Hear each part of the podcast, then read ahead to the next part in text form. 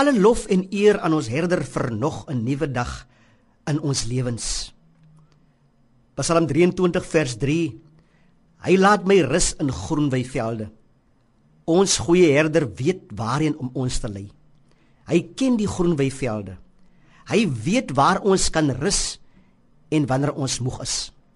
Hy weet wanneer ons dors is en waar die stil waters is. Liewe luisteraar, daar kom tye in ons Christelike lewenswandel dat ons moeg en uitgeput voel en om soms stou op te gooi. Baie keer het ons nodig om onsself af te sonder, om ons lewens in oënskou te neem en met hoop verlang soos 'n pasgebore baba smag na moedersmelk. Moet ons ook smag na 'n nuwe geestelike briesie en kinderlik uitroep: Here, ek is moeg.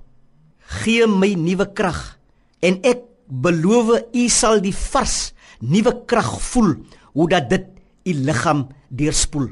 U sal waarlik voel wanneer die herder u lei na groen weivelde waar u nuwe vars voedsel kan vind. Hy lei ek en u na waters waar rus is, waar ons kan drink en drink en ons eie siele opnuut weer kan verfris. Die wêreld waarin ons lewe gaan deur erge verwarring. Oorloë en gerugte van oorloë is oral dwars deur die wêreld. Politieke onrus, die hepsig na mag, groot praters, geldgierigheid is aan die orde van die dag. Daar is geen vrede in hierdie wêreld nie.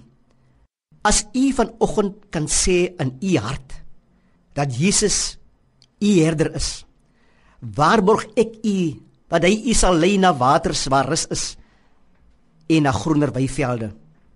Here, help ons om vandag te rus, om te ontspan en te jubel in die belofte van u rus. Amen.